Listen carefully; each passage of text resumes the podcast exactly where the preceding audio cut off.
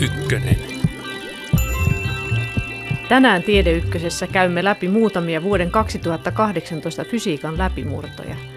Physics World-lehti valitsee joka vuosi kymmenen tärkeää saavutusta eri fysiikan aloilta. Vuoden 2018 tärkeimmäksi läpimurroksi lehti valitsi havainnon, jossa yhdysvaltalaisyliopisto MITin tutkijat olivat saaneet tehtyä grafeenista suprajohtavaa. Keskustelemme aiheesta Jyväskylän yliopiston tohtorikoulutettava Teemu Peltosen kanssa. Hän itse on teoreetikko, joka viimeistelee väitöskirjaansa kyseiseen ilmiön liittyen. Suprajohtavuus oli esillä myös toisessa tutkimuksessa Physics World-lehden listalla. Siinä tutkijat olivat saaneet tehtyä kvasikiteistä suprajohtavia. Peltonen kertoo myös siitä ja keskustelemme, miksi suprajohtavuus on niin kuuma aihe. Kosmologian alalla saatiin uusia havaintoja maailmankaikkeuden alkuajoista australialaisella Etches-radioteleskoopilla. Havainnot kertovat tähtien synnystä ja voivat olla ensimmäinen osoitus pimeän aineen vuorovaikutuksesta tavallisen aineen kanssa. Tästä puhumme kosmologian professori Kimmo Kainulaisen kanssa. Minä olen Mari Heikkilä. Mutta lähdetään ensin tapaamaan Teemu Peltosta ja puhutaan siitä, miten grafeenista voidaan tehdä suprajohtavaa. Tähän liittyy uusi termi, twistroniikka. Itse löysin, että tätä twistroniikka-termiä oli ensimmäisen kerran käytetty 2016 yhdessä artikkelissa. Mutta kyllä ainakin jo kymmenen vuotta sitten oli ensimmäisiä teoreettisia artikkeleita, missä laitettiin kaksi grafeenikerrosta päällekkäin ja käännettiin niitä johonkin kulmaan ja tutkittiin, miten sen materiaali sähköiset ominaisuudet muuttuu. Hiilen uusi muoto, kaksiulotteinen grafeeni, löydettiin vuonna 2004. Se on kuin äärimmäisen ohut levy, jossa hiiliatomit ovat sitoutuneet hunajakennomaiseksi hilarakenteeksi, eli toistuvien säännöllisten kuusikulmioiden muotoon. Jos kaksi grafeenilevyä laitetaan päällekkäin, kuin paperit pinoon, levyjen ollessa kohdakkain näkyy grafeenin tuttu hunajakennokuvio.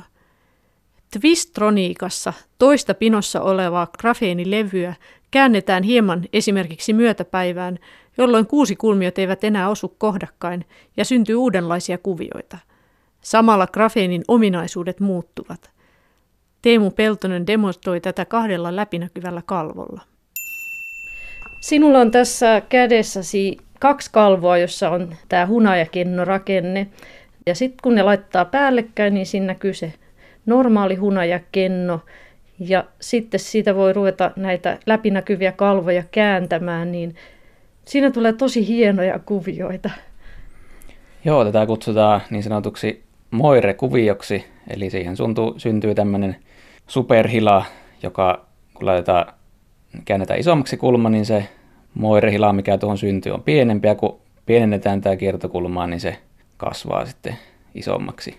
Ja tämä nyt sama ilmiö esimerkiksi näkyy vaikka, jos katsonut TV-uutisia ja sattuu olemaan toimittajalle kuin raidellinen paita, niin se sattuu sitten olemaan se paidan raitojen etäisyys semmoinen sama luokkaa kuin mitä sitten on vai siinä kameran resoluutiossa tai TV-resoluutiossa, niin siinä voi nähdä myös semmoista samanlaista väreilyä kuin mitä tässä näkyy. Eli tämä on silleen aika yleinen ihan tämmöinen geometrinen ilmiö, mitä tapahtuu, kun laittaa kaksi tämmöistä hilaa päällekkäin, jolla on melkein sama hilarakenne. Tai samaakin hilaa, jos sitten laittaa pieneen kulmaan. Mutta miten tämä liittyy nyt sitten, he keksivät jotain muutakin kuin sen, että näitä voi kääntää? No joo, eli alun perin, sanotaan silloin reilu kymmenen vuotta sitten, kun tätä alettiin teoreettisesti tutkimaan, niin huomattiin tosiaan, että silloin kun tämä kiertokulma on iso, sanotaan luokkaa 10 asetta ja siitä päälle, niin nämä käyttäytyy nämä grafeenitasot kuten kaksi erillistä grafeenitasoa, eli kuten grafeeni sellaisen. Sitten lähdetään pienentämään tuota kulmaa, niin huomattiin, että, että se on vähän niin kuin grafeeni sähköisitä ominaisuuksiltaan, mutta pikkusen eri ominaisuuksilla. Ja sitten huomattiin, että kun mennään vielä pienemmille kulmille, noin 1,1 asteen tienoille, niin huomataankin, että sinne syntyy sellaisia mielenkiintoisia tasovöitä tähän elektronirakenteeseen, joka sitten on jotain aivan muuta kuin mitä grafeeni alun perin on. Ja näitä tulee sitten lisää näitä, tätä kutsutaan maagise, maagiseksi kulmaksi, milloin syntyy tämmöinen tasovyö. Ja näitä sitten tulee lisää, kun mennään pienemmille kulmille, niin missä tämä varsinainen läpimurto oli tosiaan nyt ihan kokeellinen tutkimus, jossa laitettiin sinne noin 1,1 asteen kulmaan nämä grafeenitasot, ja huomattiin, että kun sitten lisäksi laitetaan siihen pieni sähkökenttä siitä läpi kulkemaan, niin tämä materiaali muuttuukin supparajohtavaksi. Ja sitten kun sitä sähkökenttää muuttelee, niin sitä voi muutella, että siitä, siitä tulee joko metalli tai sitten tämmöinen korreloitu eriste tai sitten suprajohde. Ja tämä on jotain aika, aika uutta. Eli grafeenista saatiin tällä tavoin hallitusti sähköä johtava ja välillä jopa suprajohde, eli sellainen aine, missä ei tapahdu häviötä ollenkaan sähkön kulkiessa. Joo, eli grafeenihan on johde sellaisenaan, mutta suprajohde se ei ole, eikä, eikä korreloitu eriste myöskään. No, olennaisinta tässä nyt on se, että tämä on ensimmäinen materiaali, mitä pystyy näin monipuolisesti muokkaamaan, eli sen suprajohtavuuden voi kytkeä päälle ja pois muuttamalla sitä kiertokulmaa tai sitten säätämällä sähkökenttää. Ja tämmöistä materiaalia ei aikaisemmin ole ollut, mitä pystyisi tällä tavalla nuppia kääntämällä laittamaan suprajohteeksi. Sidotaanko nämä kerrokset jollain tavoin sitten yhteen? No joo, eli näähän on niin sanotulla Van der Waals-voimilla yhdessä nämä kaksi kerrosta, joka on todella heikko verrattuna siihen, miten noin on noin kovalenttiset sidokset näissä kerroksissa itse. Eli nämähän todella helposti liukuu keskenään. Ja esimerkiksi lyijyky niissä millä piirretään, niin sehän on grafiittia, eli siinä on monia kerroksia näitä grafeenitasoja päällekkäin, ja sen takia sillä pystyy kirjoittamaan, että ne liukuu niin helposti. Ja nyt kun tosiaan tämä materiaalia rakennetaan, niin tämmöisiä ei taida kovin helposti luonnosta löytää, koska tosiaan niin helposti pyörähtää siihen nollakulmaan, mutta näitä pystytään rakentamaan sillä tavalla, että, että otetaan tuosta esimerkiksi yksi kerros grafeenista, repästään pala ja sitten käännetään meidän systeemiä se yhden asteen verran ja läntästään päälle ja toivotaan, että se pysyy siinä yhden asteen kulmassa. Tai kokeessa näyttää, että kyllä ne on siinä ihan pysynyt ainakin silloin tälle. Onko niin, että nyt sitten tämän tutkimuksen perusteella pystyttäisiin ruveta valmistamaan suprajohtavaa grafeenia, eli laitettaisiin aina kaksi grafeenilevyä päällekkäin ja sitten ne maagiseen kulmaan ja sitten voilaa saadaan suprajohtavaa ainetta. Joo, kyllä. Eli kyllä sitä osaten tällä tavalla valmistaa, mutta esimerkiksi nyt on vasta tullut kaksi kokeellista ryhmää on julkaissut artikkelin tästä aiheesta, eli toistaiseksi on vain kaksi ryhmää, jotka sen osaa tehdä. Mutta olen kuullut, että näitä myös paljon muita ryhmiä parhaillaan yrittää tätä toistaa, että ei ole missään helppoa valmistaa tätä materiaalia vielä ainakaan, mutta toivottavasti se tästä helpottuu. Tässä puhutaan myös, että kyse on korkean lämpötilan suprajohtavuudesta, mutta tässä tapauksessa tämä korkea lämpötila ei tarkoita nyt ihan tämmöistä lämpötilaa, missä me nyt olemme huoneen lämmössä. No yleensä kun puhutaan korkean lämpötilan suprajohteista, niin ne on siellä jossain 70 kelviniä sanotaan. Eli siellä luokassa, missä nestemäinen typpi riittää jäähdyttämään. Mutta nyt tässä kaksikerrosgrafeenin tapauksessa se kriittinen lämpötila on noin yhden kelvinin luokkaa. Eli siinä mielessä se ei ole kovin korkean lämpötilan suprajohde.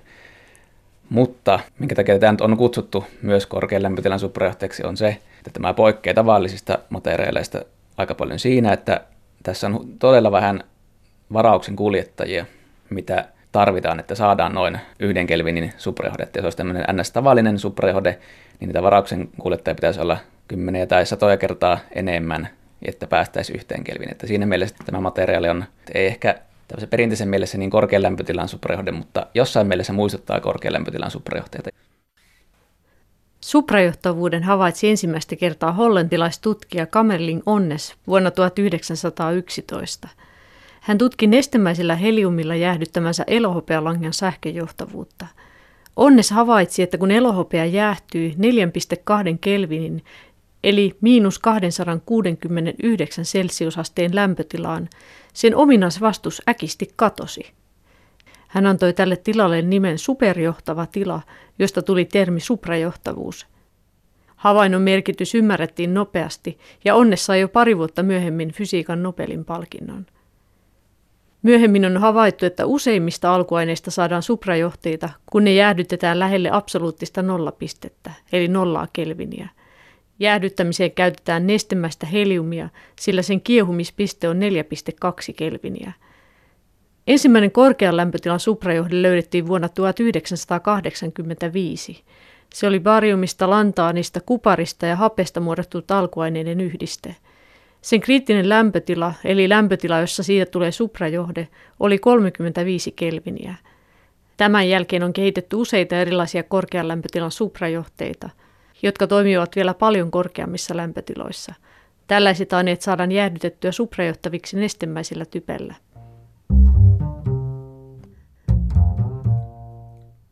äkkiseltä tietenkin ymmärtää sen, että jos saadaan sellaisia laitteita, joissa ei ole käytännössä häviötä, eli sähköä ei menetetä siinä esimerkiksi siihen, että se laite lämpenee, niin sehän on tietenkin hyvin toivottava asia. Mihin kaikkeen tätä suprajohtavuutta halutaan? No tuo on varmaan se selkein esimerkki tosiaan, että jos ei sähkövastusta ole lainkaan, niin ei ole sähköhäviötä ollenkaan. Ja esimerkiksi jos nyt olisi sähkönsiirtolinjat täysin häviöttömiä, niin olisi se huomattavia säästöjä siinä, mutta siihen tietenkin on vielä vähän matkaa. Mutta sitten toinen esimerkki nyt sanotaan suprajohtavat magneetit, eli esimerkiksi sairaalan tässä magneettikuvauslaitteessa on suprajohtavia magneetteja sen takia, että siinä pitää saada todella iso magneettikenttä, ja jos sen tekisi tavallisilla sähkömagneeteilla, niin se virta pitää olla niin suuri, että se lämpiää niin hirvittävästi, että ei sitä ikinä saa jäähdytettyä niin paljon.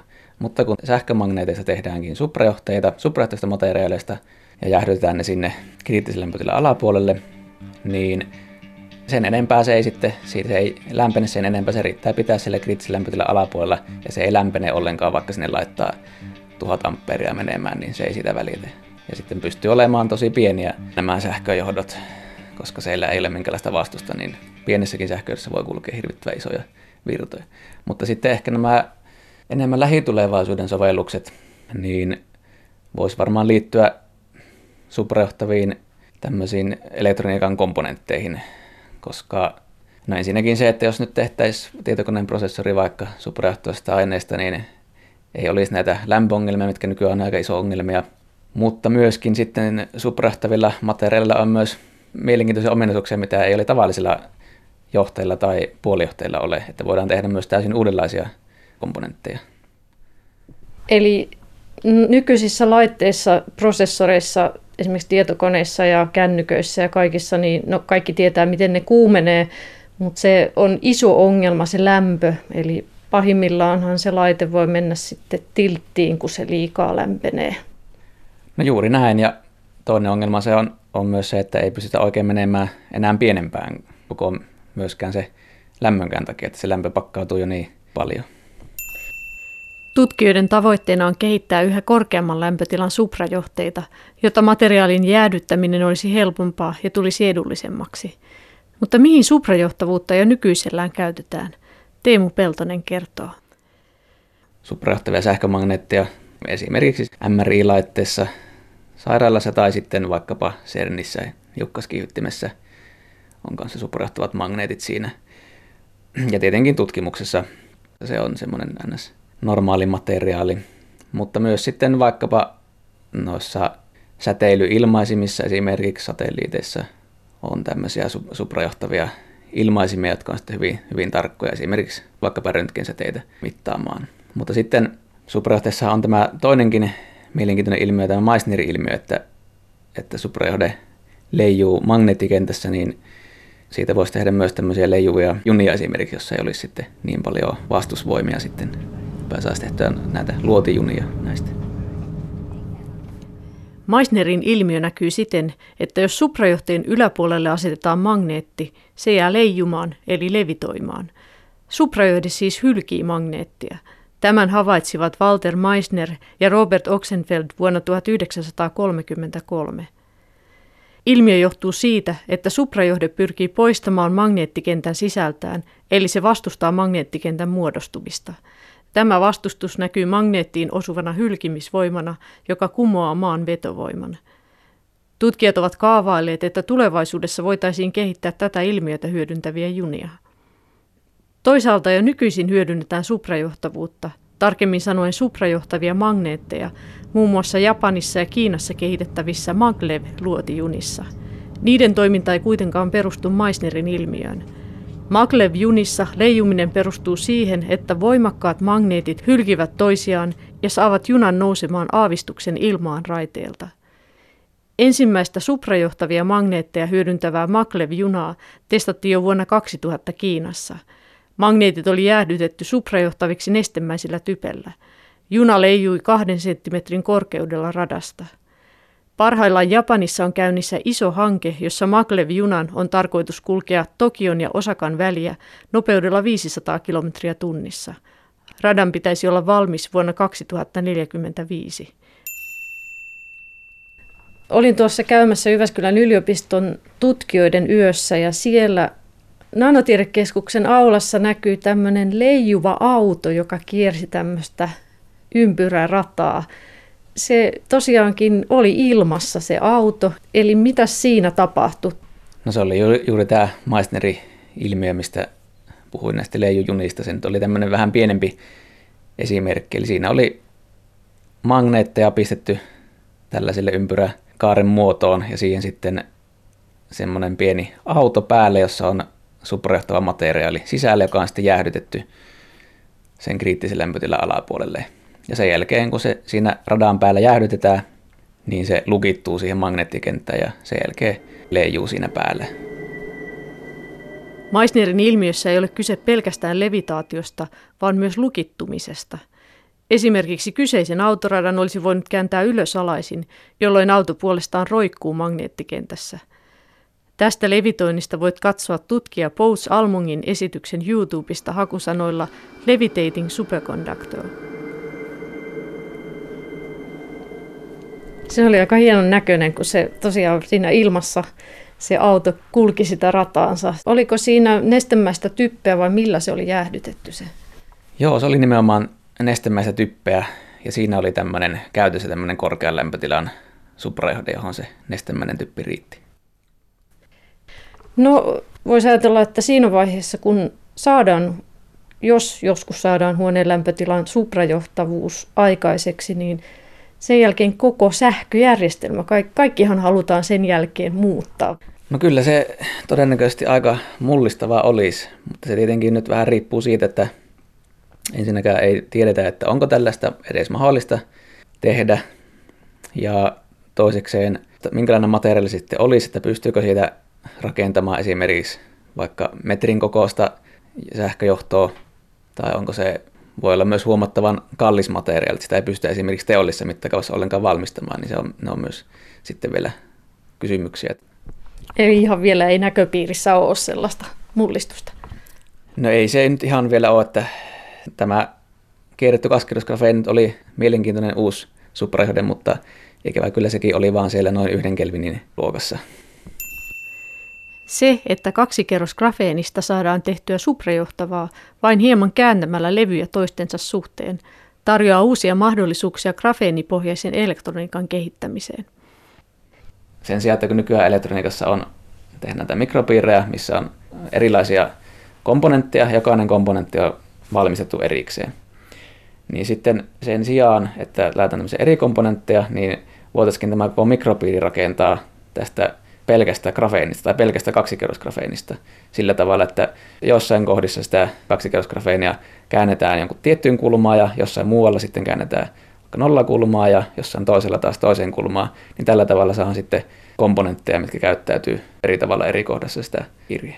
Eli saataisiin se koko mikropiiri eristeet ja sitten ne johtavat kohdat ja suprajohtavat kohdat, niin saataisiin rakennettua se koko piiri siitä. No joo, tämä voisi olla yksi ajatus, joka ehkä vähän vielä kaukainen sellainen, mutta, mutta näin ainakin periaatteessa voisi onnistua. No, jos mennään, täällä on myös tämän vuoden läpimurroksi valitun lisäksi myös muita läpimurtoja, itse asiassa yhteensä kymmenen erilaista läpimurtoa. Ja täällä on yksi myös, joka liittyy vielä hieman sinun omaan alaasi. Ja tässä läpimurrossa on tutkittu kvasikiteitä ja löydetty niistä suprajohtavuutta, niin no lähdetään liikkeelle siitä, mitä nämä kvasikiteet ovat. No, eli tavallinen kide on sellainen, missä toistuu jaksollisesti joku tietty rakenne. Esimerkiksi tässä grafeenissa on tämmöinen kahden atomin yksikkökoppi ja sitä sitten toistetaan äärettömän paljon joka suuntaan, niin siitä tulee se grafeenihila. Eli se on jaksollinen rakenne. No kvasikide sitten on tällainen kiinteä aine, jossa on säännönmukainen rakenne, mutta ei kuitenkaan jaksollinen. Eli se on melkein, melkein niin kuin tämmöinen hila, mutta ei aivan. Eli jos ajatellaan kaikki kiinteät aineet, ne muodostuu, voisiko sille yleistää jotenkin, että olisi tämmöinen laatotus, niin sellaisesta säännöllisestä laatotuksesta.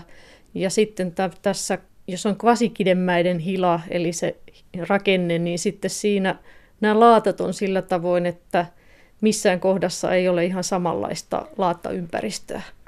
No juuri näin. Että esimerkiksi jos etsii vaikka Googlesta Penrose Tiling tai Penrosen laatoitus, niin saa esimerkkejä tämmöisistä laatoituksista, mitkä on nimenomaan tämmöisiä kvasikiteitä. Ja niistä voi hyvin huomata, että no eihän siellä missään kohtaa se sama rakenne toistu, vaikka se äkkiseltään voisi näyttää, että se on jaksollinen, mutta kun tarkasti katsoo, niin huomaa, että eihän se ole jaksollinen. Kvasikiteet löysi israelilaistutkija Dan Shetman vuonna 1982 viettäessään sapattivuotta Yhdysvalloissa. Hän havaitsi elektronimikroskoopissa kiden rakenteen, jonka ei kemian lakien mukaan pitänyt olla mahdollinen. Kun hän kertoi havainnostaan, useimmat tutkijat olivat sitä mieltä, että hän oli vain tehnyt virheen. Myöskään laboratorion johtaja, jonka luona hän työskenteli, ei uskonut Shetmania. Hän ilmoitti, että mies oli häpeäksi tutkimusryhmälle ja antoi hänelle potkut. Shetman sai niskaansa myös nobelisti Linus Paulingin, joka muun muassa tokaisi, ettei ole olemassa sellaista asiaa kuin kvasikiteet, on vain kvasitieteilijöitä, eli mukatieteilijöitä. Ajan myötä todisteita kvasikiteistä kuitenkin kertyi. Vuonna 2011 Shetman sai Nobelin palkinnon kvasikiteiden löytämisestä. Kvasikiteethän ne liittyy myös tähän kierrettyyn kaksikerrosgrafeeniin sillä tavalla, että kun tämä nyt matemaattisesti laskee, että millä, millä kaikilla kiertokulmilla tähän tämmöinen jaksollinen kuvio itse asiassa syntyykään, niin huomaa, että no se, niitä kulmia ei olekaan, ne ei olekaan joka kulmalla, milloin tähän tulee tämmöinen jaksollinen kuvio, vaikka se siltä saattaa silmään tuosta äkkiseltä näyttää, vaan itse asiassa suurimmalla osalla kulmista, vaikka se näyttää äkkiseltä jaksolliselta, niin jos sitä oikein matemaattisen tarkasti katsoo, niin voi huomata, että no ei siinä, siinä ei olekaan jaksollista rakennetta, vaan siellä esimerkiksi jossain kohtaa siellä on atomi atomin päällä, ja sitten katsoo toisen kohan, missä näyttäisi olevan atomi, atomin päällä, mutta siinä onkin joku vaikka mikrometriero, että se ei ihan siinä olekaan. Eli itse asiassa tämmöisiä kulmia, milloin ei ole tätä jaksoa, on itse asiassa huomattavan paljon, ja nämä on tämmöisiä kvasikiteitä siitä syystä, että siinä on selvästi säännönmukainen rakenne, mutta ei ole jaksollinen. Minkä takia nämä kvasikiteet on kiinnostavia? No varmasti ainakin sen takia, että semmoisia ei tuppaa luonnosta löytymään, että ne on aika eksoottisia aineita ja myöskään nämä teoriat, mitä yleensä käytetään materiaalifysiikassa, jotka perustuu nimenomaan tähän jaksollisuuteen, niin nämä ei enää toimikaan. Niin tietysti silloin voi odottaa, että saadaan jotain uudenlaisia ominaisuuksia, mitä ei muilla materiaaleilla ole. Yksinkertaisin esimerkki on tämmöinen Fibonacci-ketju, mikä on tämmöinen matemaattinen objekti, eli siinä on ulotteinen kvasikide, ja sille voi laskea esimerkiksi sen vaikkapa jonkun kvanttimekaanisen ominaisuuden, kuten tilatiheyden, niin siitä tilatiheydestä tuleekin fraktaali. Ja se on tietenkin tälleen ainakin luonnontieteelle tai fyysi- fyysikolle tai matemaatikolle tietysti aika kiinnostavaa, että jos syntyy tämmöisiä jostain mitattavista ominaisuuksista tulee jotain fraktaalimaista. Eli fyysikkoja kiinnostaa aina, jos on jotain ihan poikkeuksellista, joka ei ole käyttäydy tavanomaisin tavoin. No kyllä, silloin on yleensä aina mahdollisuus, että syntyy jotain uutta ja kiinnostavaa ja ehkä jopa uusia tutkimusaloja voi syntyä tämmöisistä tilanteista, kun on jotain täysin, täysin poikkeuksellista, mihin ei ole aikaisemmin totuttu. No mikä itseäsi fyysikkona eniten tutkimuksessa innostaa? No kyllä se on varmaan se onnistumisen tunne, mikä tulee, kun on kymmeniä ja kymmeniä kertoja yrittänyt jotain yhtälöä ratkaista tai jotain teoriajohtajaa ja lopulta se sitten onnistuu, niin kyllä se, se on varmaan se, mikä tässä, tässä ajaa eteenpäin. Ja tietysti myös nyt tämmöiset, nämä kun huomaa, että oma teoria, mitä on jo pitkään kehittynyt ja sitten se vastaakin kokeisiin, niin se on myös, myös ihan hieno tunne. Itse käytän hyvin paljon suttupaperia ja olen salinnut se itselle, että tähän saa kirjoittaa ihan mitä vaan, ihan sama kuinka väärin se on. Tarkoituksena se, että se on semmoinen luova alusta se, se suttupaperi, että siihen saa kirjoittaa mitä tahansa ajatuksia. Mutta sitten monesti käy myös niin, että jos on joko päivän hakannut päätä seinään ja ei oikein etene mihinkään, niin ja lopulta lähtee kotiin, niin aika monesti se sitten ratkee siinä noin kilometrin pyöräilyn jälkeen, se sitten tulee se aha-elämys, että näinhän se menee. Että se, va, se on monesti nämä tällaiset, kun antaa, varsinaisesti ei tee sitä työtä enää, vaan antaa vaan ajatuksen mennä, vapautua, niin sitten niitä ajatuksia alkaa tulla. Mutta sitten heti kun pääsee kotiin, niin sitten pitää kaivaa se kynäopera ja kirjoittaa se ylös, ettei sitä unoa seuraavana päivänä.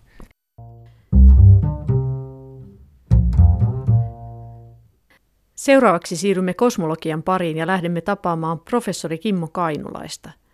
Physics World nimesi yhdeksi vuoden 2018 läpimurroksi Etches radioteleskoopilla tehdyt havainnot, joiden perusteella maailmankaikkeuden alkuaikoina 180 miljoonaa vuotta alkuräjähdyksen jälkeen esiintyi oletettua kylmempää vetykaasua.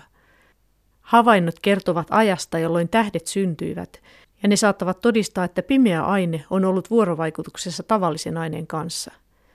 Mutta mitä tässä oikein on tutkittu ja miten tällaisiin johtopäätöksiin on päästy? Kainulainen kertoo. Tässä on mitattu neutraalin vedy lähettämää radiosäteilyä hyvin varhaisessa maailmankaikkeudessa. Ja merkittäväksi tämän havainnon tekee se, että se, tämä säteily on lähtenyt liikkeelle maailmankaikkeuden niin sanottuna pimeänä aikana, eli aikana rekombinaatio, eli mikroaaltotausta säteilyn muodostumisen ja ensimmäisten tähtien tai, tai galaksien ja rakenteiden muodostumisen välillä aikana, jolloin maailmankaikkeus oli, koostui lähinnä neutraalista vedystä ja, ja valosta.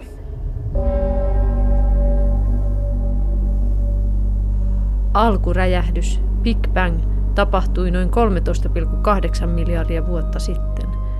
Ensimmäisen alle sekunnin kestäneen varhaisvaiheen jälkeen alkoivat muodostua protonit, elektronit ja neutronit.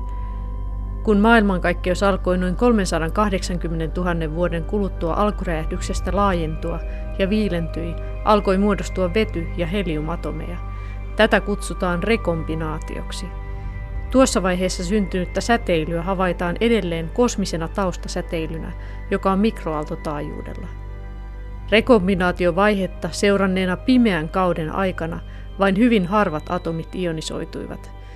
Tuolloin syntyi ainoastaan neutraalin vedyn lähettämää niin kutsuttua 21 cm radiotaajuista säteilyä, eli se tarkoittaa, että säteilyn aallonpituus oli 21 senttimetriä. Sitä tutkijat nyt mittasivat Australian länsiosassa sijaitsevalla ETSIS-radioteleskoopilla. Tästä säteilystä ollaan nyt kiinnostuneita. Sillä pystytään periaatteessa paremmin tutkimaan varhaista maailmankaikkeutta kuin kosmisella mikroaaltotaustasäteilyllä.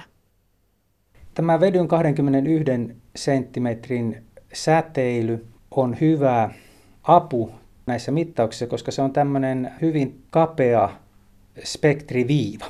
Eli sitä säteilyä tulee hyvin tarkasti vaan sillä 21 senttimetrin aallonpituudella. Ja sitten toisaalta maailmankaikkeuden laajeneminen venyttää tätä aallonpituutta. Niinpä kun tämä neutraali vety siellä varhaisessa maailmankaikkeudessa lähettää tätä 21 senttimetrin säteilyä, niin sen säteilyn lähdettyä liikkeelle sen aallonpituus venyy. Ja niinpä eri alueilta eri aikoina liikkeelle lähtenyt säteily nyt havaitaan eri aallonpituuksilla. Ja tällä tavalla mittaamalla tämä vedyn havaittu aallonpituus voidaan päätellä, millä hetkellä se lähti varhaisessa maailmankaikkeudessa liikkeelle ja saadaan silloin tietoa sen varhaisen maailmankaikkeuden rakenteesta näillä eri aikoina pelkästään mittaamalla sen 21 senttimetrin säteilyn frekvenssi, taajuus tai aallonpituus. Eli se on kun on tietty aallonpituus, niin siitä pystytään sitten laskemaan taaksepäin, että milloin tämä on lähtenyt liikkeelle. Kyllä, näin se on, että aina kun se säteily lähtee liikkeelle, sen taajuus on se 21 senttimetriä. No nyt jos nähdään se vedyn viiva esimerkiksi aallonpituudella 1,2 metriä, niin tiedetään, että se on lähtenyt liikkeelle silloin, kun maailmankaikkeus oli kuusi kertaa pienempi, eli punasiirtymällä kuusi. Kerrotaanpa tässä vaiheessa vielä vähän perusasioita. Valo on aaltoliikettä, jossa lyhimmät aallonpituudet ovat ultraviolettialueella ja pisimmät punaisen valon alueella. Punasiirtymä tarkoittaa tähtitieteessä sitä, että kaukaa galakseista säteilevä valo on siirtynyt matalampia taajuuksia kohti, eli kohti valonspektrin punaista päätä. Mitä kauempana galaksi on, sitä suurempi punasiirtymä sieltä saapuvalla valolla on. Jo 1800-luvulla elänyt itävaltalainen matemaatikko Christian Doppler osasi ennustaa tämän ilmiön. Se pätee samalla tavoin kaikenlaisille aaltoliikkeille, myös äänelle. Eli havaitsijasta etääntyvä säteilyn lähde venyttää impulssia pidemmäksi, lähestyvä kohde puolestaan painaa ne lyhyemmiksi. Koska maailman kaikkeus laajenee ja galaksit etääntyvät koko ajan meistä, impulssit venyvät pidemmiksi, eli toisin sanoen aallonpituus kasvaa ja mennään kohti punaisen valon aluetta. Arkipäivässä tämän Dopplerin ilmiön voi havaita esimerkiksi siinä, että lähestyvä äänilähde päästää kimeämpää ääntä kuin etääntyvä. Esimerkiksi poispäin kuulijasta lähtevän suihkukoneen ääni on matalaa jyrinää. Dopplerin ilmiön selittämiseksi on olemassa myös analogia.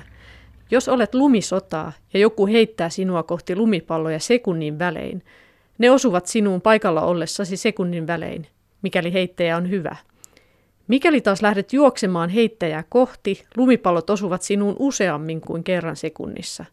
Keräät palloja, jotka ovat vasta matkalla kohti alkuperäistä asemapaikkaasi. Mikäli taas juokset poispäin heittäjästä, palloja osuu harvemmin. Mutta mitä tässä läpimurtotutkimuksessa oikein saatiin selville, kun tutkittiin muinaisen vedyn lähettämää säteilyä?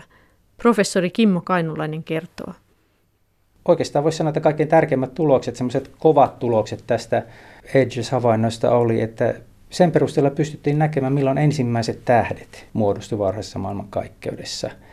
Ja tämä nyt siis on tämän mittauksen perusteella paikannettu tuonne 180 miljoonan vuoden ikäiseen maailmankaikkeuteen.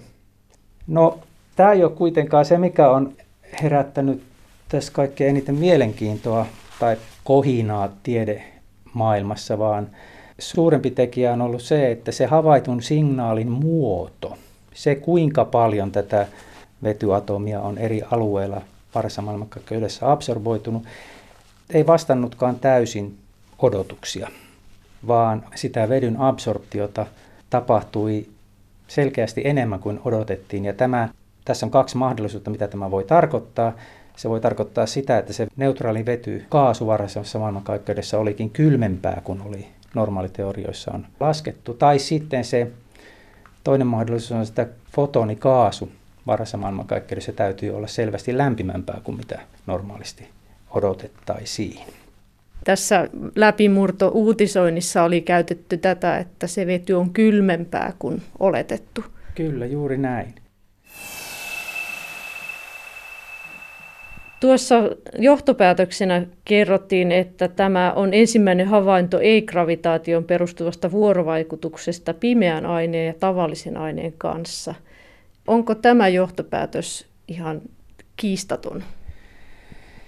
Niin, tämä on juuri se asia, joka tietenkin on herättänyt eniten kiinnostusta tiedeyhteisössä ja tämä ei minusta ole niin kiistaton. Kiistattomat johtopäätökset on, että he havaitsivat ensimmäiset tähdet. Mutta se, mistä tämä suurin innostus tulee, on se, että tämä absorptio, havainnon tarkka rakenne, se millä tavalla se, se havaittu rakenne riippuu aallonpituudesta, niin se on erilainen kuin mitä odotettiin. Ja tätä poikkeamaa sitten on pyritty selittämään uudella fysiikalla. Ja se on tietysti aina teoreetikoista hirmuisen kiinnostava, kun nähdään poikkeama siitä, mitä ollaan odotettu. Ja tämä poikkeama itse asiassa on hyvin merkittävä. Se voidaan esittää tämän neutraalin vedyn lämpötilan avulla. Ja nyt se on siis selvä, kolme kertaa kylmempää kuin mitä sitaateissa, kuin mitä odotettiin. Miten tämä nyt sitten ajatellaan, että tämä liittyy siihen vuorovaikutukseen pimeän aineen kanssa? No niin, tämä onkin hauska yrittää selittää. Ää, se, että voidaan nähdä mitään, ilmiötä. Tämä on seurausta siitä, että tämä vety, tässä on oikeastaan kysymys siitä, että meillä on kosminen mikroaaltotaustasäteily, joka on myös radioalueella, jota tässä mitataan. Ja nyt tämä kosminen mikroaaltotaustasäteily tulee niinä pimeinä aikoina tämän vetymateriaan neutraalin vedyn läpi, ja osa siitä säteilystä absorboituu tähän vetyyn, vetyatomiin ja emittoituu uudestaan. Ja nämä kaikki poikkeamat, mitä tässä nähdään, on sitten kertoo epätasapainosta sen niiden vetyatomien ja säteilyn välillä. Jos säteily ja nämä vetyatomit ovat termisessä tasapainossa, ei nähdä mitään. No, tämä epätasapaino voi syntyä siitä, että nämä atomit varhaisessa maailmankaikkeudessa, tämmöinen pölymäinen aineatomit, niiden lämpötila pienenee nopeammin kuin säteilyn lämpötila. Eli sinne syntyy ero. No, tässä ongelmaksi muodostuu se, että tämä ero ei tahdo olla riittävän suuri selittääkseen tätä havaittua signaalia. Se signaali on liian voimakas. Ja sen jälkeen, että miten pimeä aine tähän sitten manataan mukaan, tulee siitä, että ajatellaan, että jospa tämä pimeä aine, kun se on kylmempää kuin tämä kaasu. Ja nyt tietysti voidaan ymmärtää jo aika arkifysiikallakin tai arkiajattelulla, että, että lämpöähän ei voi systeemistä ottaa pois laittamatta sitä jonnekin. Eli jos meidän pitää saada se vetykaasu, neutraali vetykaasu jäähtymään kylmemmäksi, niin se lämpö täytyy siitä saada siirrettyä jonnekin. Me tiedetään, että kun jääkaapin sisällä jääkaappia jäähdytetään, niin se tapahtuu sillä tavalla, että se jääkaapin sisällä oleva lämpö siirretään huoneeseen lämpöpumpun avulla. No nyt varhaisessa maailmankaikkeudessa pimeä aine voisi toimia tällaisena lämpöpumppuna tai lämpö, lämpökylpynä voidaan sanoa pikemminkin, että kun se pimeä aine on kylmempää kun se vetykaasu, niin jos tämä vetykaasu vuorovaikuttaa jollakin tavalla tämän pimeän aineen kanssa, niin se voisi luovuttaa osan lämmöstään siihen pimeään aineeseen ja itse jäähtyä tällä tavalla ja siten mahdollistaa tämä suuremman voimakkaamman signaalin. Eli tässä käytetään nyt pimeää ainetta hyödyksi, että kun ei oikeasti tiedetä, mitä se on ja miten se toimii, niin sitten kun ei ole selitystä, niin sitten laitetaan pimeän aineen syyksi. No jaa, emme tiedä syyksi. Tässä ehkä eihän tälle mitään voi. Se ilmiö on mikä on. Se ei näytä toimivan tunnetun fysiikan lakien mukaisesti. Jotakin täytyy keksiä. Tämä pimeä aine on tässä tällä tavalla itse asiassa aika luonteva selitys, että on aika yksinkertaisesti ajatella, no okei, jos lämmöstä pitää päästä eroon, niin pitää olla joku kohde, minne se, minne se siirretään, ja pimeä aine luontevasti on kylmempää kuin baryoninen aine. Tuossa myös sanotaan, että tässä nyt voisi saada jälleen jotain apuja siihen, että saata selville, mitä se pimeä aine on.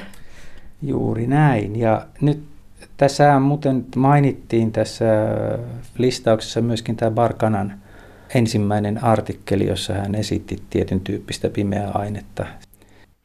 Tel Avivin yliopiston tutkija Renan Parkana esitti ensimmäisenä ajatuksen, että paruöninen eli tavallinen aine on saattanut olla vuorovaikutuksessa pimeän aineen kanssa varhaisessa maailmankaikkeudessa. Ja tämä sitten menee hyvin äkkiä detaljeihin, että tämän Barkana esitti siinä mallin tälle pimeälle aineelle, joka voisi selittää tämän havaitun rakenteen, ainakin karkeasti. Mutta hyvin pian sen jälkeen jo on jo todettu, että tämän tyyppinen pimeä aine sitten kohtaa ongelmia muualla. Eli ei, ei ole kovin helppoa keksiä, tai on oikeastaan helppo keksiä, sanotaan pimeä aine selitys jollekin yksittäiselle ilmiölle. Mutta sitten tämän annetun mallin täytyy olla sopusoinnussa kaikkien muiden havaintojen kanssa. Esimerkiksi nyt tässä kosmisen mikroaaltotaustasäteilyn rakenteen kanssa, siis sen mitä havaitaan reionasaatiopinnalla, ja kaikkien kokeellisten havaintojen kanssa. Ja tämä ei sitten olekaan enää niin yksinkertaista. Esimerkiksi tämä Barkanan malli on suurissa vaikeuksissa. Eli pimeä ainetta, kun sitä hyödynnetään selitykseksi aika moneen asiaan, niin sitten vaikea löytää enää sellaista pimeää ainetta, joka sopisi kaikkiin selitykseksi. Juuri näin. Siinä tuppaa käymään. Ei täällä ole ensimmäinen ilmiö tai anomali, jonka avuksi on pimeää ainetta huudettu. Ja tyypillisesti niissä käy aina näin, että on äkkiä keksitään erilaisia malleja, jossa jossa tämä ilmiö voidaan selittää ja kun asiaa tarkemmin katsotaan, niin huomataan, että no sitten joudutaan vaikeuksiin muualla ja sitten nämä mahdolliset mallit, jotka ovat sopusoinnussa kaikkien havaintojen kanssa, käyvät entistä omituisemmaksi ja omituisemmaksi ja esoteerisemmiksi. Arviolta 85 prosenttia maailmankaikkeuden aineista on pimeää ainetta, jota ei tunneta. eli vain pieni osa on paryonista tavallista ainetta, josta mekin koostumme. Pimeä aine voidaan luokitella nopeutensa perusteella kuumaan ja kylmään pimeään aineeseen. Suurin osa on jälkimmäistä. Kandidaatteja pimeäksi aineeksi on esitelty vuosien varrella lukuisia, kuten mustataukot, neutriinot ja kevyet posonit. Eihän me tiedetä yhtään mitään pimeän aineen todellisesta rakenteesta. Mutta pimeän aineen tutkimuksessa tyypillinen valtalinja vuosikymmeniä, ensimmäiset vuosikymmenet oli, että ajateltiin aina, että löydetään joku yksi hiukkastyyppi tai yksi vaikka mustat aukot tai mikä tahansa yksittäinen malli, joka sitten selittää koko pimeän aineen. Mutta nyt sitten viimeisen ehkä 50 vuoden ajan ollaan ruvettu ajattelemaan vähän laajakatseisemmin ja todettu, että hetkinen, jos tätä pimeää ainetta maailmankaikkeudessa on viitisen kertaa enemmän kuin tätä parionista ainetta, jossa, josta me ollaan tehty, niin kuka ihme nyt sanoo, että sen täytyisi olla niin yksinkertaista, että sitä on vaan yhtä täsmälleen yhtä lajia. Onhan tätä tavallistakin ainetta, niin erilaisia alkeisiukkasia on vino pino, kymmeniä erilaisia. Jos tämä pimeä sektori on niin vallitseva maailmankaikkeudessa, niin miksi se ei voisi olla aivan yhtä monimutkainen rakenne, että siellä on kokonainen sektori uusia vuorovaikutuksia, hiukkasia ja sitä kautta voisi olla myös useampia erilaisia alkeisiukkasia, joista se pimeä aine koostuu. No voisiko se sitten ollakin niin, että kun sitä on pimeäksi aineeksi aina ennustetaan sitä ja tätä esimerkiksi mustia aukkoja ja neutriinoja ja tämmöisiä, niin voiko olla, että sitten nämä kaikki olisikin pimeää ainetta? Toki sekin on mahdollista, että on eri kandidaatteja. Viittasit tuossa aluksi kylmään, pimeään aineeseen ja kuumaan pimeään aineeseen. Sillä oikeastaan tarkoitetaan vain sitä, että jos ne pimeä aine on hiukkasia, niin ne voi olla joko hyvin raskaita, jolloin se on kylmää, tai sitten ne voi olla melko keveitä, kevyitä hiukkasia, jolloin puhutaan enemmänkin kuumasta pimeästä tai lämpöä, lämpimästä pimeästä aineesta. Se viittaa vaan se, sillä tarkoitetaan vaan sitä, että kuinka raskaita ne hiukkaset on.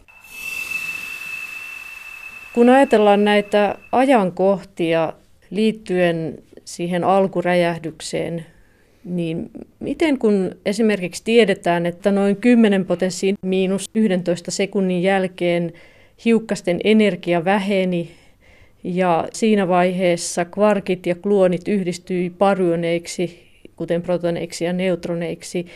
Ja tiedetään muutenkin tämmöisiä 10 potenssiin miinus jotain sekunnin tarkkuudella asioita alkuräjähdyksestä, niin Miten tämä tarkkuus voi olla näin hyvä, jos kyse on kuitenkin 13,8 miljardia vuotta sitten tapahtuneesta tapauksesta, niin miten voidaan näin tarkasti sanoa, että näin, tällöin tapahtui tätä ja tällöin tätä?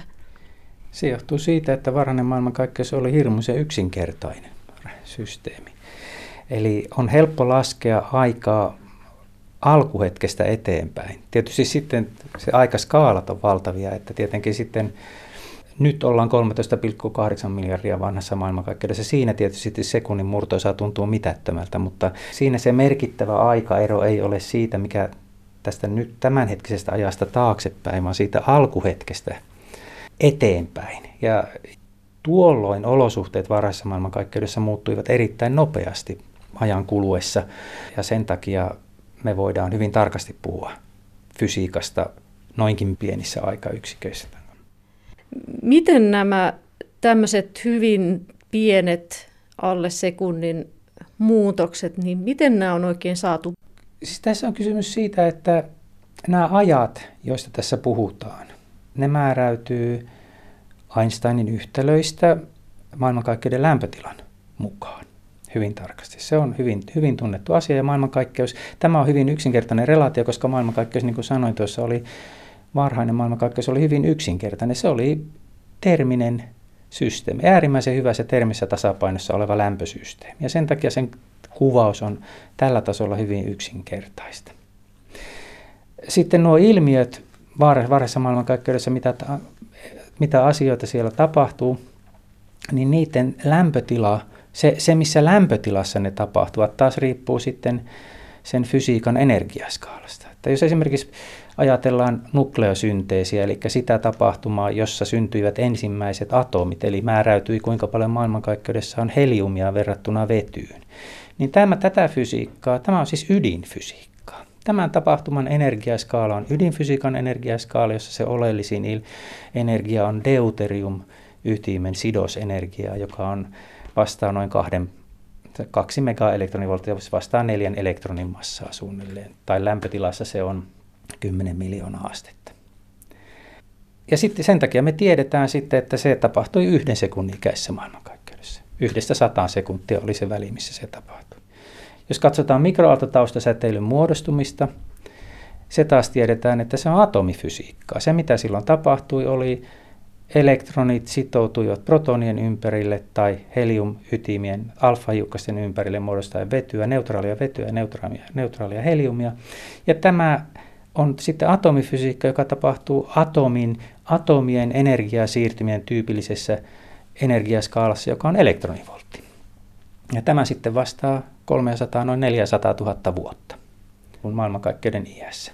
Ja nyt jos katsotaan tätä vetyatomin fysiikkaa, niin tämä, tämä nyt on sitten vähän erilainen ilmiö. Tämä ei ihan samalla tavalla sitoudu tuohon energiaskaala, lämpötila ilmiö, mutta tämä, tässä kuitenkin tämä tapahtuma voidaan sitten ajastaa tällä vetyatomin tai tämän 21 senttimetrin viivan frekvenssin punasiirtymästä sillä tavalla se voidaan ajastaa taas maailmankaikkeuden laajenemisen ja punasiirtymään, ja niin päädytään siihen, että se tapahtui 180 miljoonaa vuotta vanhassa. Eli meillä on aina mahdollisuus, joko se kello on joko se fysiikan energiaskaala tai punasiirtymä. ETCES-teleskoopilla havaittu vedyn 21 cm säteily toi uutta tietoa maailmankaikkeuden alkuvaiheista, mutta jatkoa on luvassa. Kimmo Kainulainen kertoo. Tämä Edges-mittaus, tämä on vasta alkua. Tämä on itse tästä, tästä 21 senttimetrin kosmologiasta, jos nyt näin sanotaan, niin odotetaan kyllä nyt sitten tulevaisuudessa kosmologian seuraavaa semmoista suurta läpimurtoa tai sitä odotetaan todella paljon, vielä ehkä ainakin samalla tavalla tai ehkä enemmän kuin mitä nyt viimeisen kahden vuosikymmenen aikana ollaan nähty kosmisen mikroaaltotaustasäteilyn mittauksesta. Kosmisen mikroaaltotaustasäteilyn mittaus on se, joka on kertonut meille täsmälleen, mikä maailmankaikkeuden rakenne on, kuinka paljon siellä on pimeää ainetta ja pimeää energiaa ja niin poispäin. Mutta tämä 21 senttimetrin viivojen avulla voidaan saada varhaisesta maailmankaikkeudesta vielä paljon paljon tarkempi kuva. Onko se niin, että tämä 21 senttimetrin, nämä on nyt sitten tullut vasta nämä tutkimukset mahdollisiksi uusien laitteiden myötä? Joo, tämä, on, tämä Edges on nyt ensimmäinen mittauslaite, joka on riittävän tarkka tällä alueella, että ne pystyy näkemään, mutta ei sunkaan päätepiste tälle tutkimukselle, vaan vasta lähtölaukaus, kun sitten aletaan mittaamaan ei vain tätä keskimääräistä globaalia rakennetta, niin tällä 21 senttimetrin viivan mittauksilla voidaan, jos vain laitteet on riittävän tarkkoja, muodostaa kolmiulotteinen kuva maailmankaikkeuden materiaan jakautumisesta noina pimeinä aikoina, joista muuten ei tähän päivään mennessä olla nähty mitään. Ja se tulee sisältämään aivan valtavan määrän informaatiota